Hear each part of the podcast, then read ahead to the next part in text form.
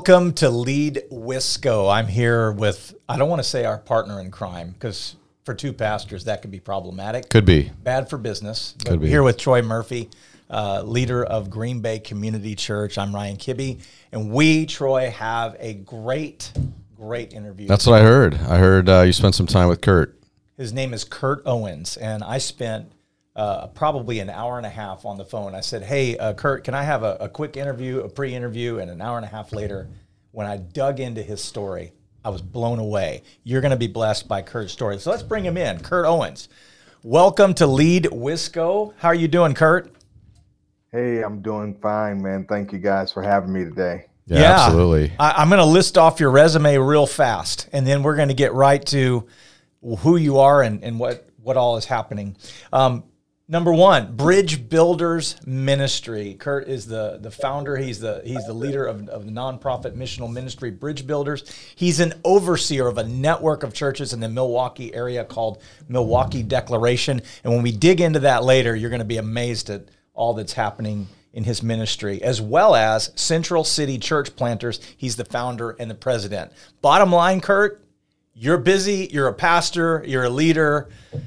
You're you're a bridge builder. Uh, fair to say. Oh man, absolutely. I I keeping myself pretty busy nowadays.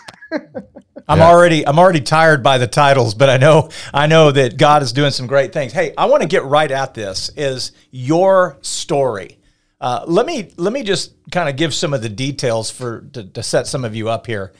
This this this pastor, this leader, this this world changer grew up in some very interesting climates. And uh, you grew up, you were a pastor's kid, and you later, as I got your story, you went from pastor's kid to drug dealer.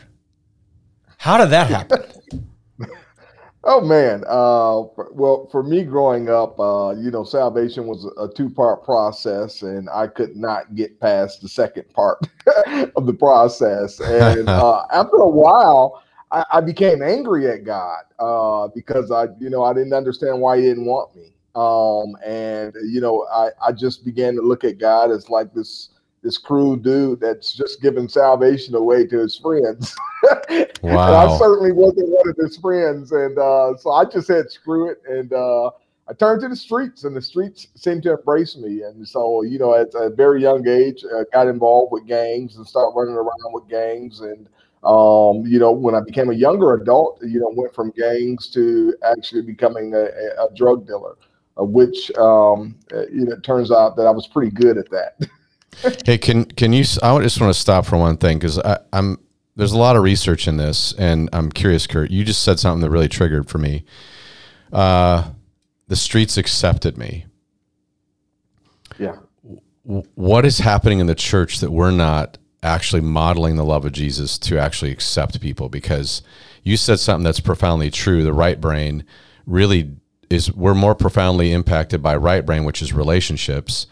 And so here the street says, "Come on, Kurt, we love you." What what's the problem in the church today? You think? Because why aren't we accepting people like that? Yeah, you know that that that's insane when we really begin to think about it. We portray ourselves as separating ourselves from the world, but we separate ourselves so far from the world and everything that we do, even in our small groups. You know, we Yeah, we love our small groups, but actually, what our small groups end up doing is shutting shutting the people on the outside out. And uh, and so I just think we have to be intentional about saying, what does it look like uh, to be in relationship and invite people in the world into our lives, uh, so so they could feel that acceptance and. Um, and, and, and not have to feel like, you know, I don't line up and I'm not good enough and all of those different things that people uh, and find themselves going through. I, I think we have That's to tap good. into that. that's really good. Well, first of all, Kurt, um, I can somewhat relate to you because I also grew up a pastor's kid, and, and one of my great transgressions was uh, mooning a church of 5,000, mooning them on a Christmas Eve uh, pageant uh, thing. And so, yeah, I got in trouble. I, I didn't move to drug dealing, but. Um, but that did happen. Okay, moving on. That was just worthless information, Troy. I just thought I'd throw Well, thanks for offering. I will not moon the audience today. Thank you. Kurt, I need to go back to something here. one of the things that Troy picked up on too, there's a lot of reasons why our journeys go this way and that way. Like uh, for me, when we were talking before, uh, my parents' divorce took us took me into a trajectory where I walked away from God for 15 years. You grew up a pastor's kid, you said. Here's yeah. the question I have for you: Is was there a defining moment that took you? Especially when it came to the way your dad's upbringing was in Mississippi. We talked about some of the oppression that he felt there. Was was some of the racism that he felt? We're going to get into some things here, but was some of that? Did that help shape your life narrative at that at that age? Oh, absolutely. Uh, I think you know my dad was born in uh, 1936 in Oxford, Mississippi. Uh, so he grew up during the Jim Crow era, and yeah. so his his lens of white America was you could only imagine. right. that exact same lens is when he uh, migrated uh, to Milwaukee, Wisconsin. Um, you know, his lens was the same lens that he would instill into his children. And so I grew up with this mindset that I could not become anything that I wanted to become. I grew mm. up with hmm. this mindset that uh, you know white America would limit me, and you know becoming anything that I would have desired to become.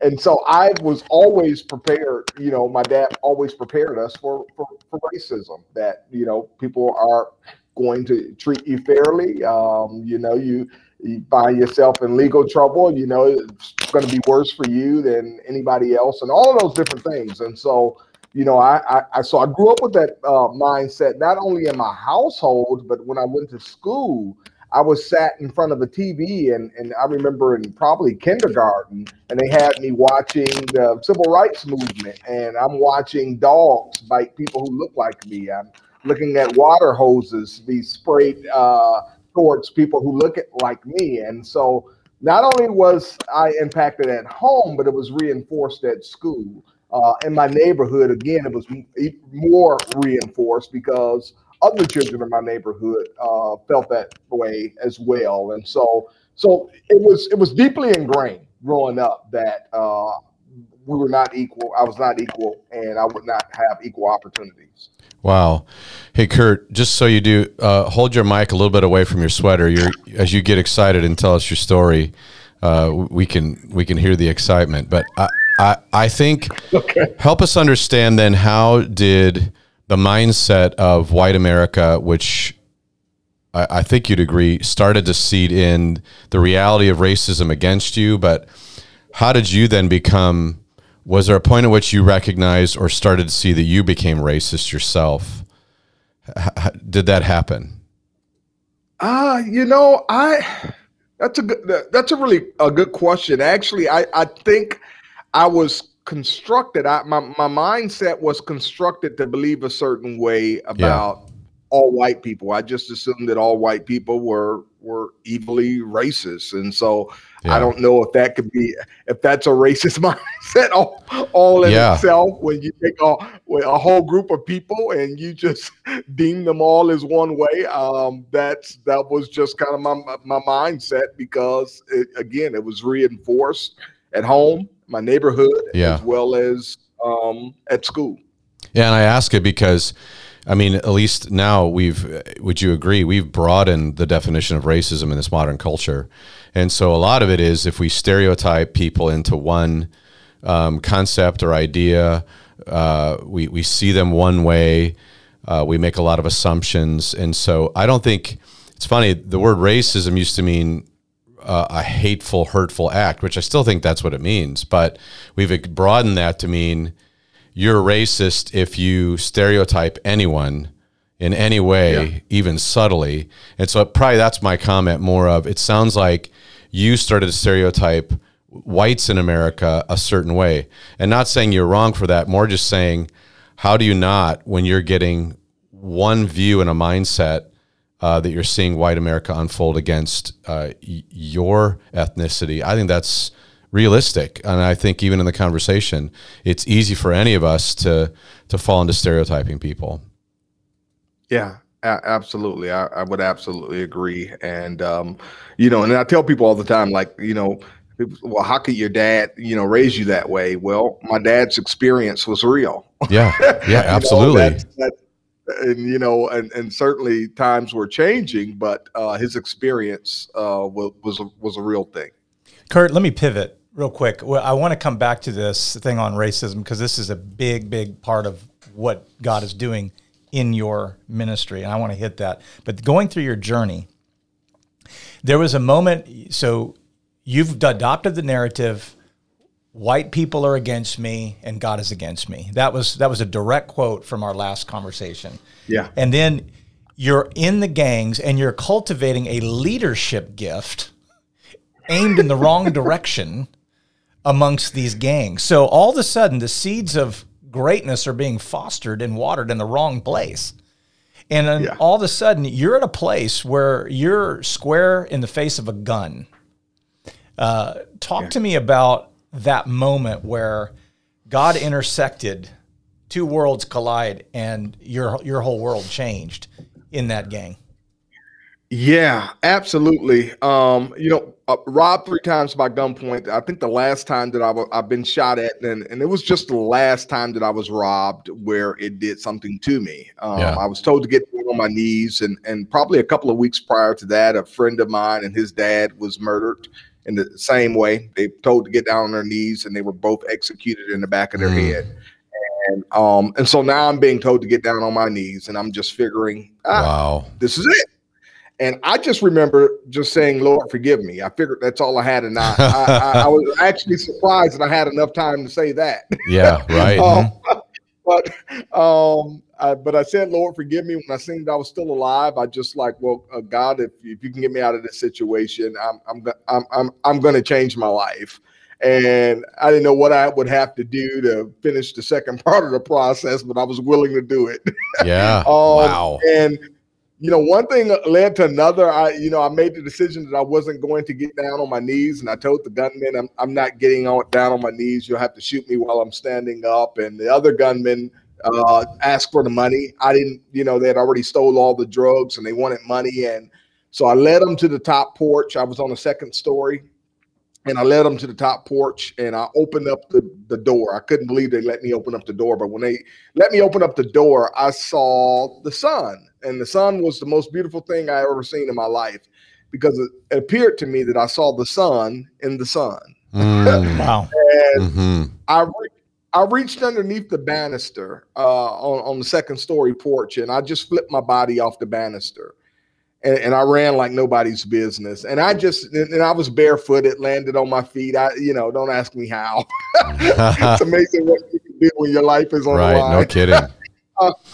but but I knew that day without a shadow of a doubt that God had spared my life. Yeah. I did not know why because I'm always thinking to myself, I was always thinking to myself, man, I didn't even finish the second part of the process. Like, why did he, why did he just spare my life? I, I could not understand. But but that was a pivotal moment for me. And certainly a moment that I made the decision, like, I'm not selling drugs again. This is it. And then part of your journey, I mean, it was amazing to me. And this is part of where we're headed in this interview and one of the key moments.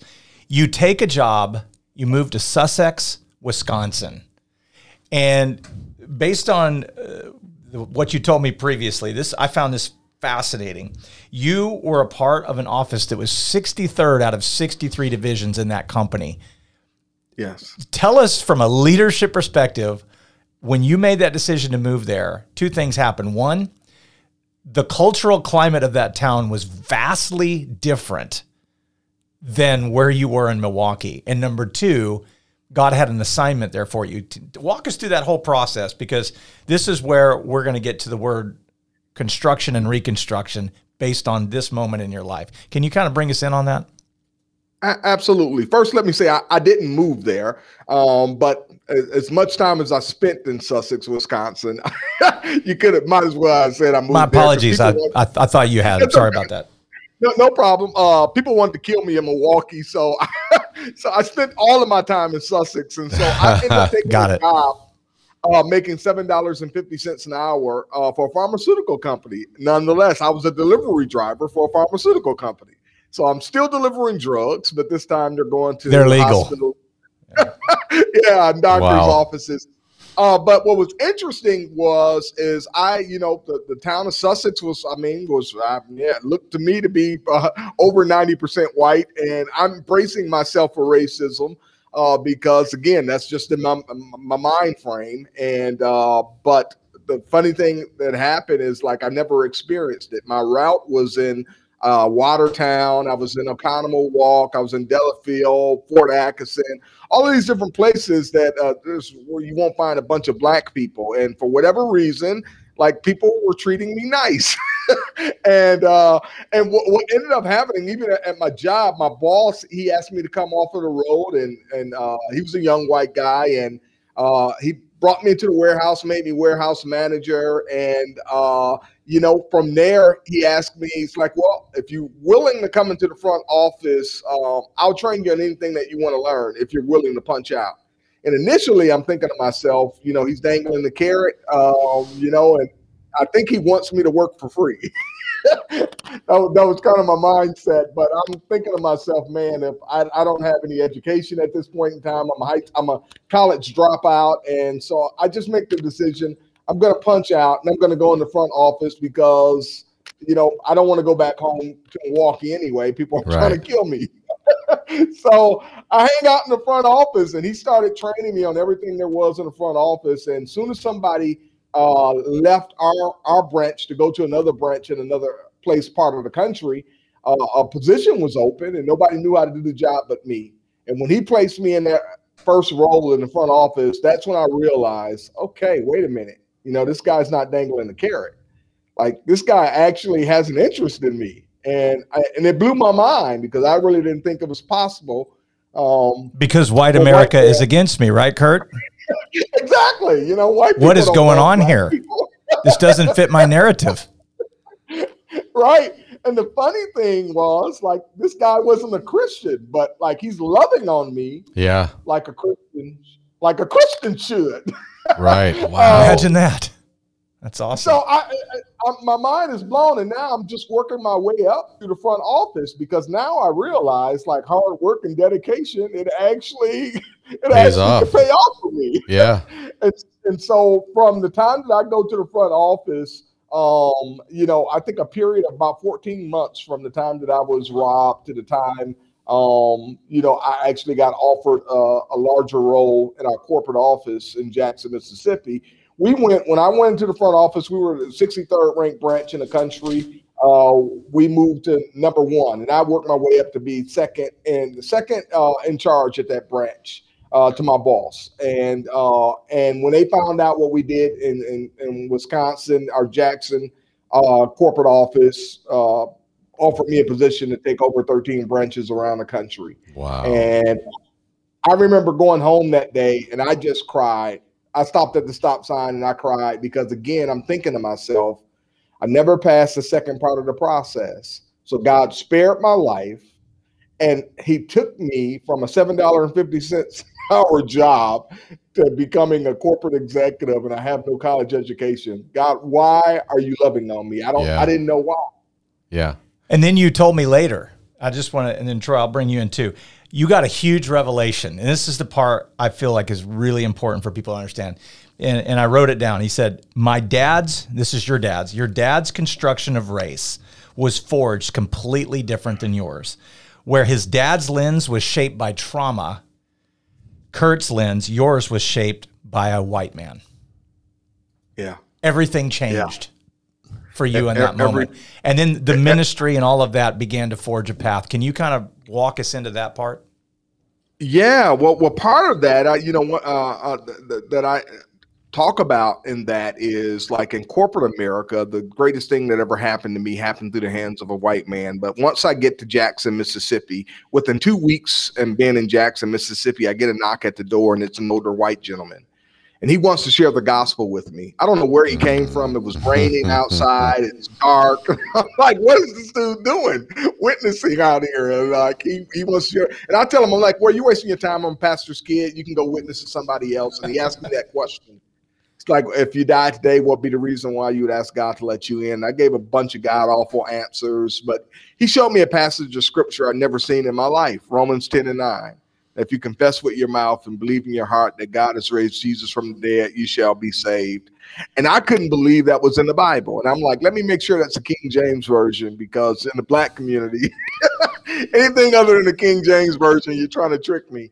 Um, but um, he had a King James Version. I couldn't believe it. I'm like, and I'm arguing with him. I'm like, no, you got to be holy. You got to be righteous. You got to do this. And he's like, read it again. And he kept making me read that same passage. And he left me with the Bible. He left that night. And I tossed and turned all that night. And probably about 4 5 o'clock in the morning, I come to the conclusion if that's true, then I've been saved since I was eight years old. And I, I just cried like a baby uh, because I couldn't believe like that somebody like me could have salvation. All these years I've been living on the outside, not understanding why my life was spared, not understanding why I, I was one of the few of my friends that didn't go to prison and all of these things. It began to just manifest itself. But on the other end of that, and get to get to your point, it was like my again in the very in the very state my dad was born and raised in. uh, I found salvation through the hands. Yeah, you were man. born and saved. Wow, born and raised, born and saved. That's good. Which, which you know, let me ask you. So, Kurt, in I'm I'm a strong believer in the fact that our stories, uh, and they offer, and I'm going to steal the word you use. Re, they reconstruct or they construct how we think, how we live, and we operate, and whether they're lies we believe or good things. Um, in that, I also believe I think Americans tend to think that trouble, persecution, hardship are all negative. They're bad when I actually think there's a gift in it. And I want to go back to the gang era. Have you figured out what gift you were given in the midst of that season? Wow, when I was a gang, well, it's funny because um, it was leadership. yeah. Hey. The ability to get people to follow you. And I, you know, I, I, I use that as a, as a sermon analogy one time. It's like just how easy it e- yeah. how easy it is to stir up mischief in people and to get people to follow. Uh, yeah. But what does it look like to stir up, as as Hebrews tell us? What does it look like to stir up? yeah. goodness, love, yeah. and good work. And, and it's like, and so you could take that same that same dynamic that you use for the enemy, and and, and you can use it wow. for uh, pushing the kingdom forward. And when you agree too, what a great message for us to recognize and realize that even as I mean, we've seen great leaders fall and misuse power. How in that position of leadership, it's great weight, burden, and responsibility because the inner part of our life can rot really quick. Because, uh, yeah. truth be told, I'm a pastor, but guess what? A, too much power that I don't have a sense of bringing that before God, like a humility or a surrender of that, it'll get me. And you probably watch that unfold in that situation, but we would all agree we're watching that unfold even in it's not just gangs, it's Christians, it's corporations, it's it's all over our world. Yeah. I, I, I would certainly agree, and I just think we're we're in a place and time right now. I think during this COVID season that I think every church, every leader, every pastor uh, needs to look within and begin yeah. to start asking some of those same questions, like, "What God, God, our, have we been pleasing to you? Or, yeah. or do yeah. we need to revamp you know everything we've been doing everything that we've been thinking god you know what, what are you saying i, I want to then escalate the conversation to all of a sudden now you you've got a whole new paradigm shift, Kurt. And in our conversations previous, you talk about that transition from what you were doing in the business realm and you felt a call into full-time ministry.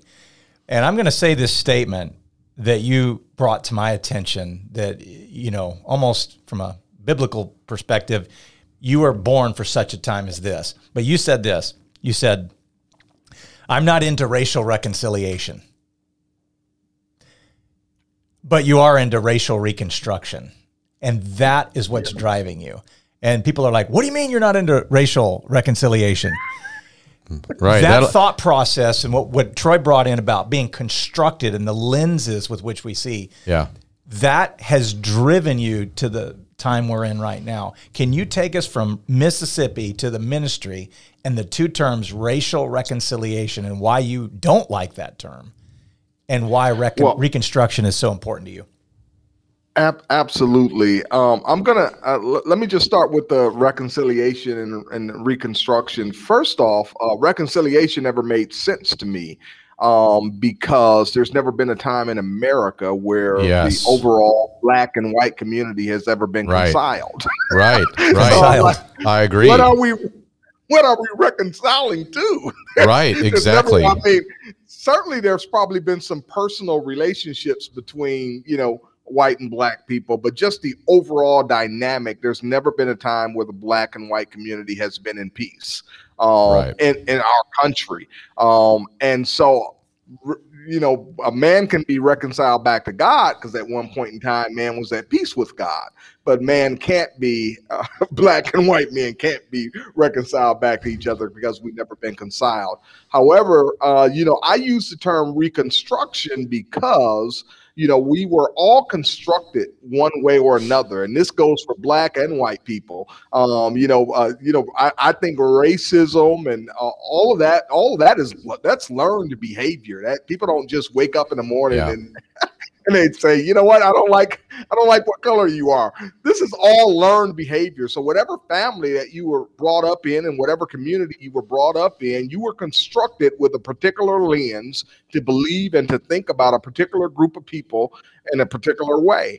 And until you have a different experience, you can't be reconstructed. And so for me, my experience was it reconstructed my lens because initially my lens was based off of my dad's experience, which was a real experience.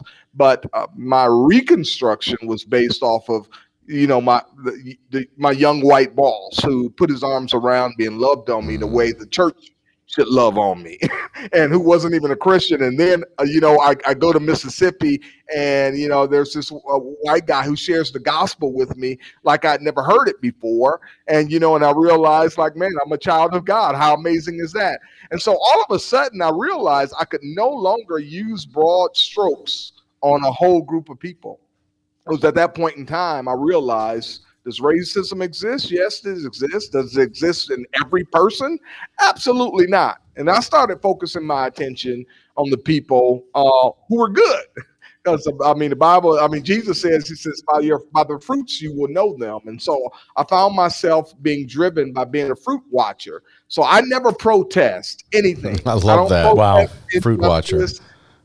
I promote. I promote. I don't I don't I don't protest hatred. I promote love. I don't protest racism. I promote unity. Um and so I just have gotten a lot further by yeah. uh by fruit watching as opposed to fighting people who have built up hatred. Like only God can change them. I'm it's no need yeah. for me to to fight with you. And so I go to Mississippi uh, it was also uh, ethnically different for me because it was the first time in my life I've seen black people um, in, in, professional roles and you know educated you know in, in my community in milwaukee. I'm not saying it didn't exist so don't get me wrong but just in the community that i grew up in i didn't see any white collar black people. I only saw blue collar black people and that didn't appeal to me. Right. but when i went to mississippi at our church everybody was educated except me and my wife. And and so it, it stirred something up in us where we wanted to become educated. Even though I was a corporate executive, I you know I, I, I wanted education. Came back to Milwaukee and and planted my first church and uh, you know god just began to start stirring some things up there so i was bivocational uh, initially and would eventually quit my job and do ministry full time as a volunteer pastor good for you brother that's that's real new testament too by the way i, I think we've uh, We've we've made careers out of a spiritual position that might be one of our biggest problems too in America. Hey, I yeah. do want to talk a little bit about. I just I love your story. I think your story is uh, amazing, and, and I would say I, I just it's a confession too. I think one of the stereotypes we do we we hear African American story, a black person story, Hispanic story, we can already kind of, oh, well, there's got to be a story of gangs or immigration. And I think that's part of the stereotyping we have to break.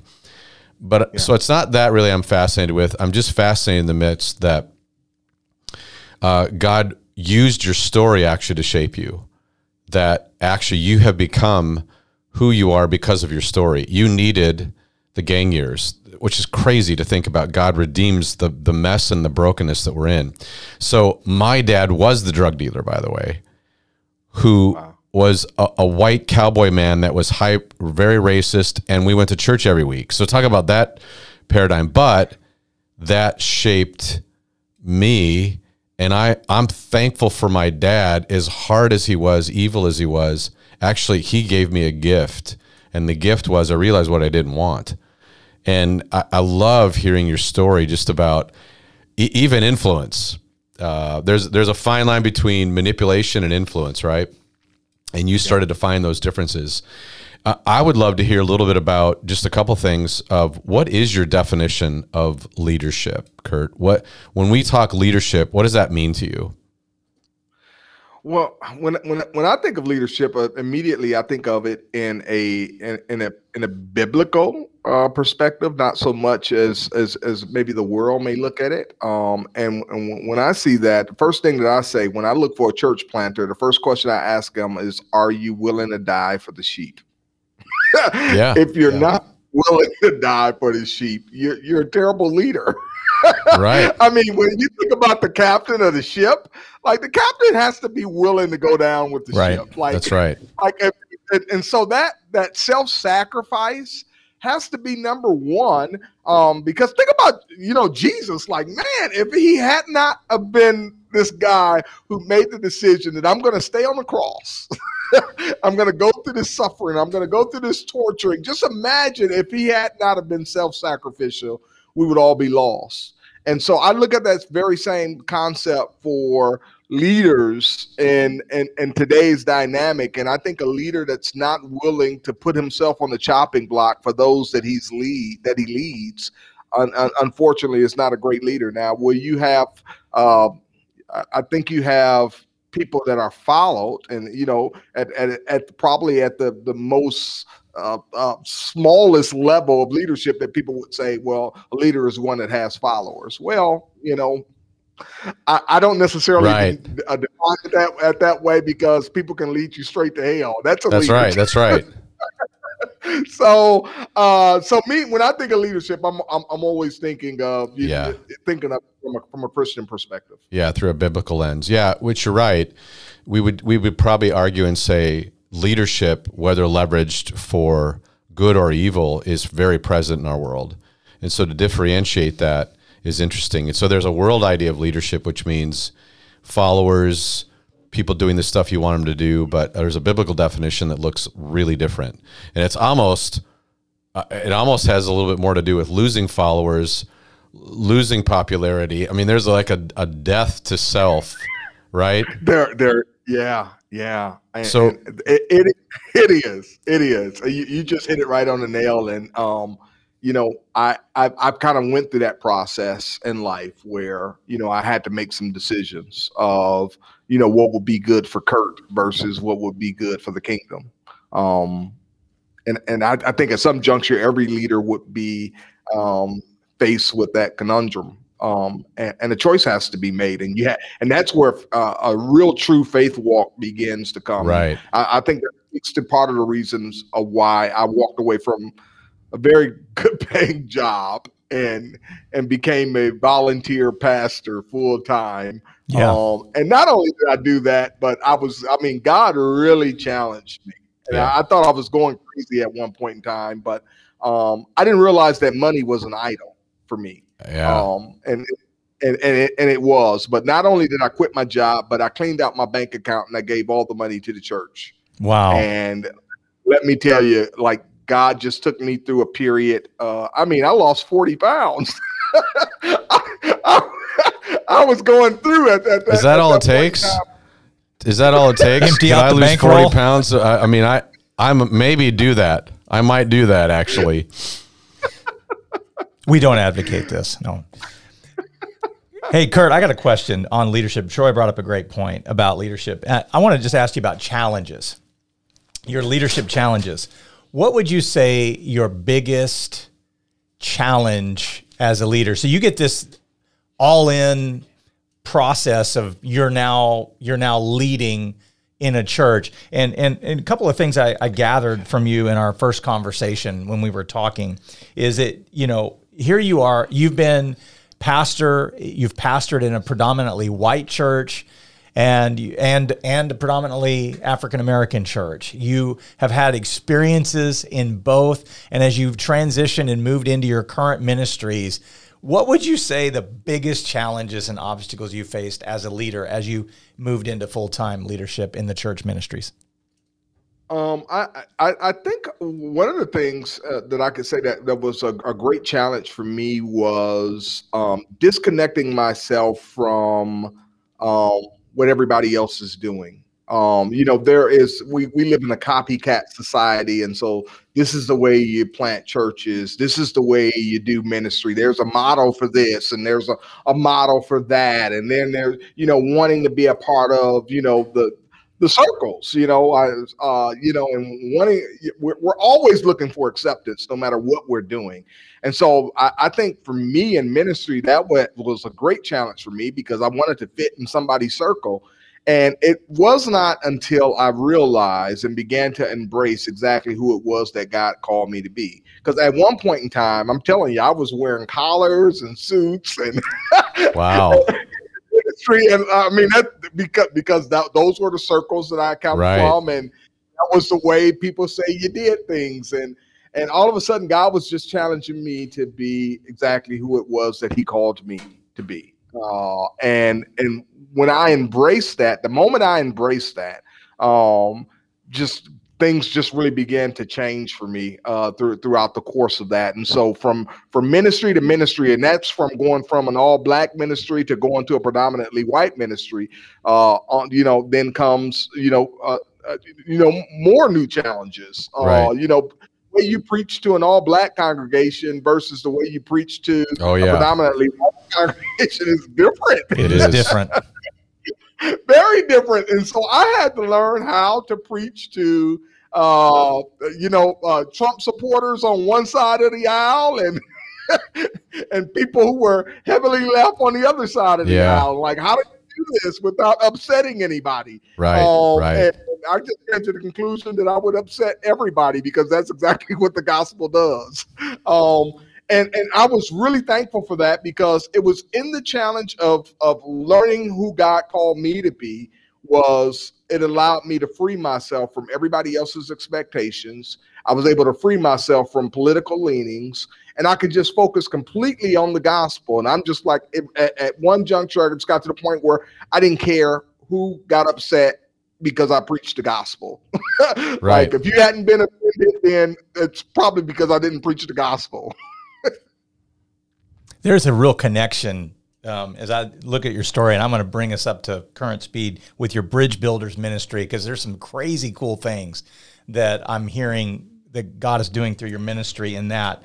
But uh, looking at kind of the vision, Kurt, you're you're part of Milwaukee Declaration, which I'm going to let you expound on Bridge Builders. But can you share kind of the vision of Bridge Builders and and and how you're leading people into the current narrative of racial reconstruction in in Milwaukee, in lieu of this little incident this year called the George Floyd incident?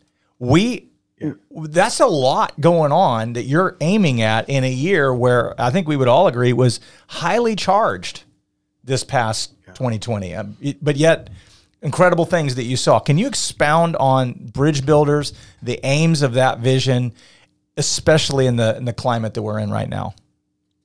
Yeah, well, well, the, the mission of, of Bridge Builders, and, and we launched Bridge Builders about five years ago, be, while we were looking at launching a, a, a new ministry um, in the neighborhood, and part of that was, you know, we need to engage our communities in ways that the church has not engaged our communities, and because we we're always asking the church, we always asking communities to come to us, and in my community, I mean, the prosperity gospel gets a bad rap, and and many people in my community think the church is all about you know what can you give the church? Um, and so uh, in that sense i made a decision that we would uh, engage the community in ways that we could just show them the love of the gospel without having this idea we want you to come to church. And so our mission was to inspire inner city innovation that will holistically transform neighborhoods one block at a time. And we wow. began with my house being the hub, and we started bringing in uh, missionaries from all over the country.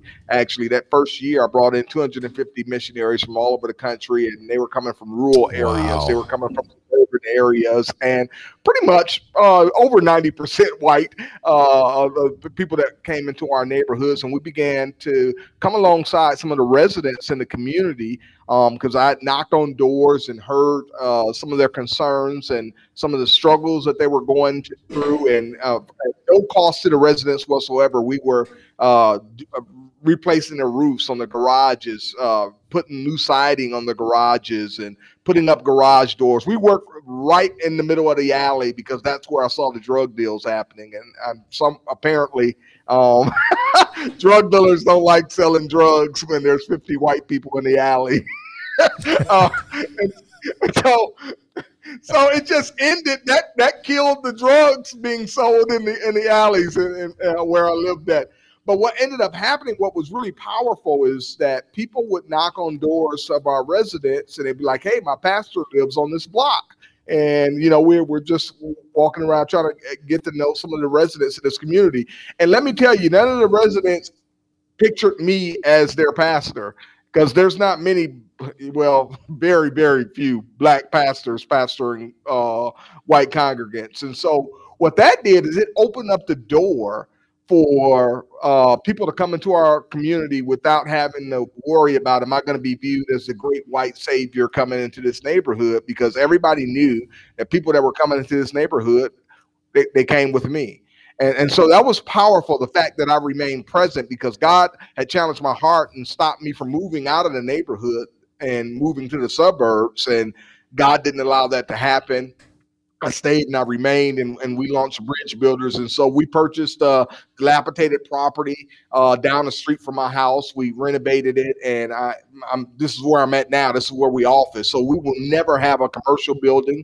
We'll always operate within the neighborhood out of houses so we can be part of the fabric of the community. But That's what awesome. I saw what was happening is I thought we were going to improve the neighborhood by helping people fix their homes and you know just build some relationships and things like that. But what I saw God doing was we were actually creating a platform where black and white people were able to connect in, in non-threatening ways. And so it was just and and this was happening in the midst of this great uh, racial divide that was happening all around us. Right, but yet right on 40th and Hampton, God was uniting the black and white communities with people that would have never had an opportunity to meet one another. And so the beauty for me was to take somebody that I had a, a kid here from from Green Bay, and like, okay, uh, he went back repenting because he told me when he came, he thought he wasn't going to see nothing but a bunch of terrible people who lived in the central city, but he met some some wonderful people here.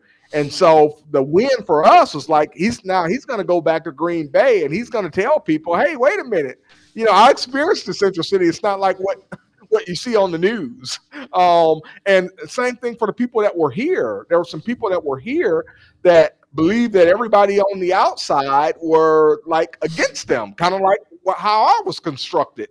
And, and their minds were changed. And so what we're saying that what Bridge Builders is what God was doing is he was allowing people to have their minds racially reconstructed uh, just simply by the love of the gospel. People coming alongside you, loving on you for no no reason whatsoever. You're trying to figure out why, that's but that's the love of the gospel. And because I was a recipient of that, you know, I've just kind of taken that same model and to allow that to be used in our community. So Um, good. And so that's been beautiful. It's it's been a beautiful picture of what what God has been doing. Let me ask you a, a question. So you are experiencing. It seems like uh, white churches, m- multicultural churches, obviously black churches. Let me ask you the question: What do you wish white churches would know? What do you wish? What do you wish could happen with white churches specifically?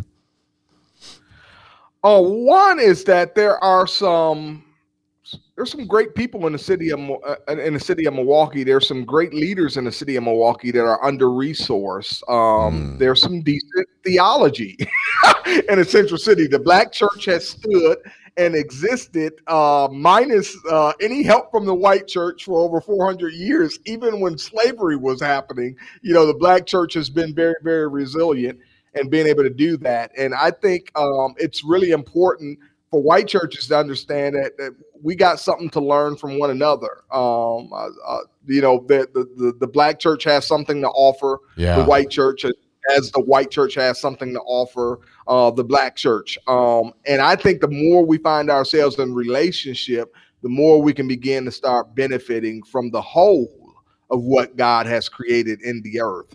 I think we only have pieces.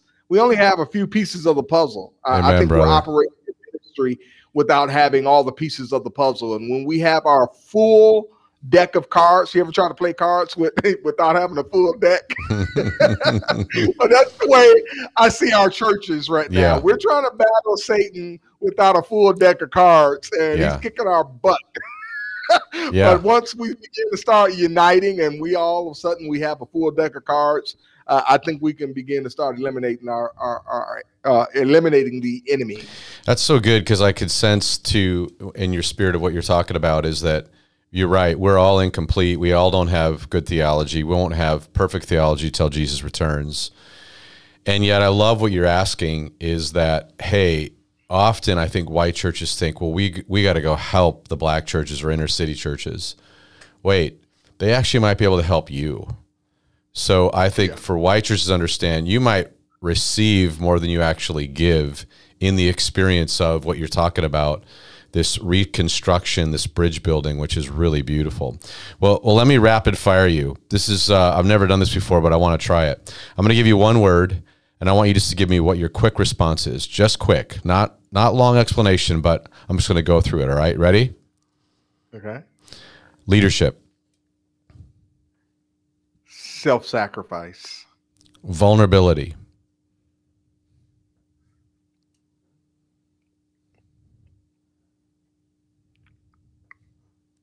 and what? Well, I don't know if I can do that one in one word. No, you can say it a couple words. Go ahead. Uh, well, well, well, well, it's not worried about the outcome of what I have to Mm, say. That's so good. Good word. Failure. Embrace it Yeah. for success. hmm Power. All in Jesus. That's great. How about trust? All in Jesus. You can't keep using that answer. Faith.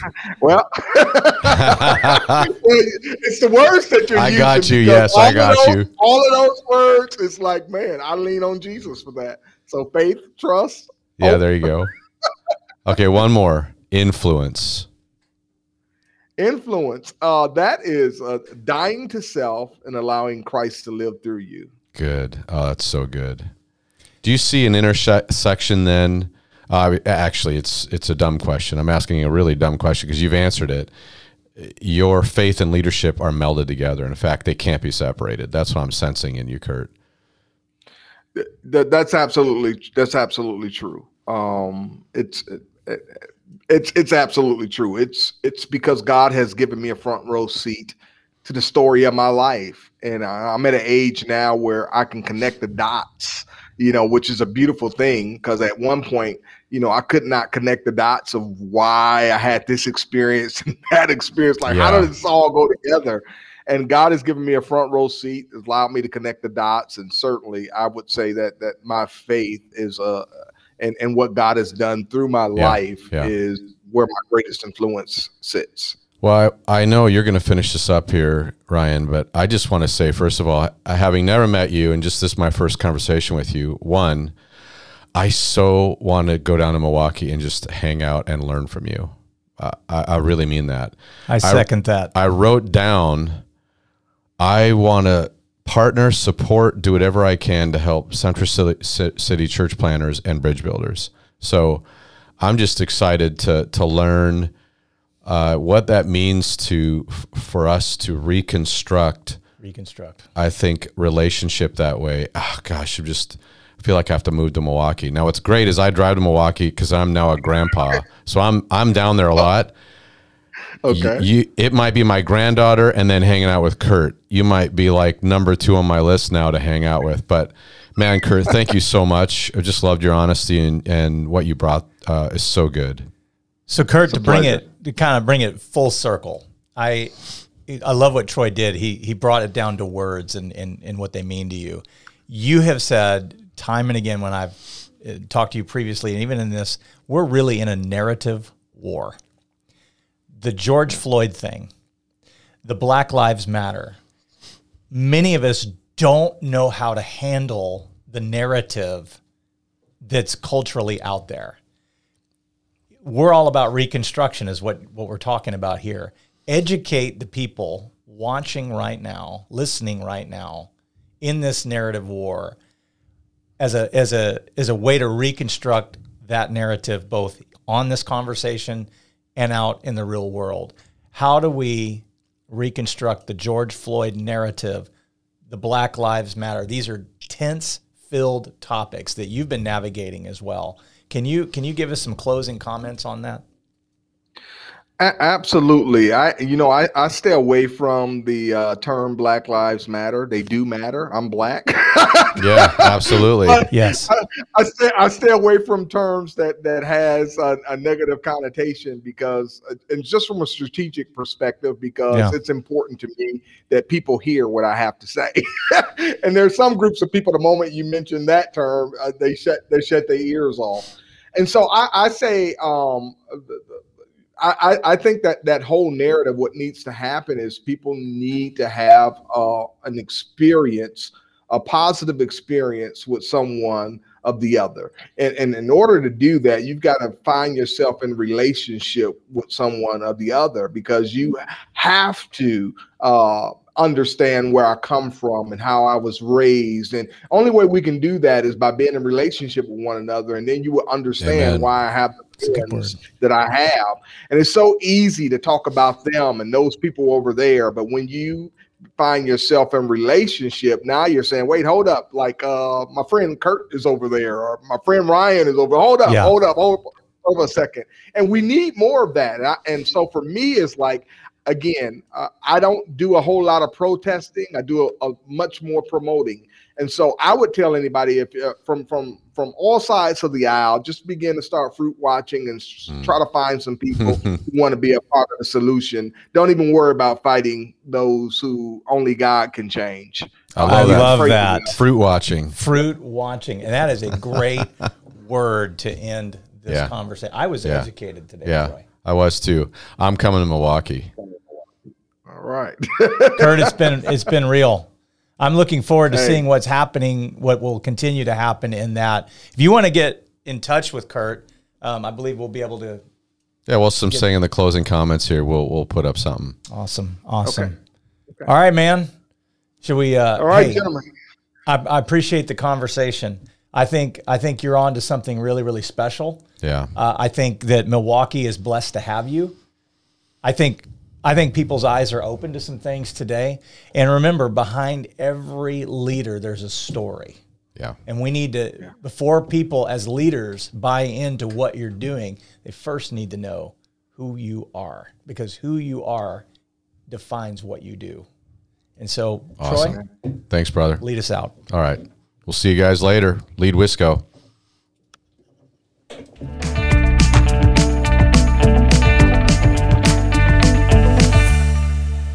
Hey everyone, thanks so much for listening today.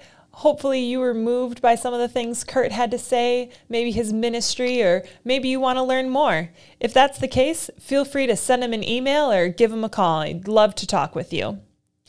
If this episode was helpful to you, we'd be so grateful if you subscribed or followed us, left us a review, or shared our podcast with someone that you think may benefit from it. If you're looking for more leadership content, be sure to check out our social media. We post snippets of these episodes, leadership development resources, and more.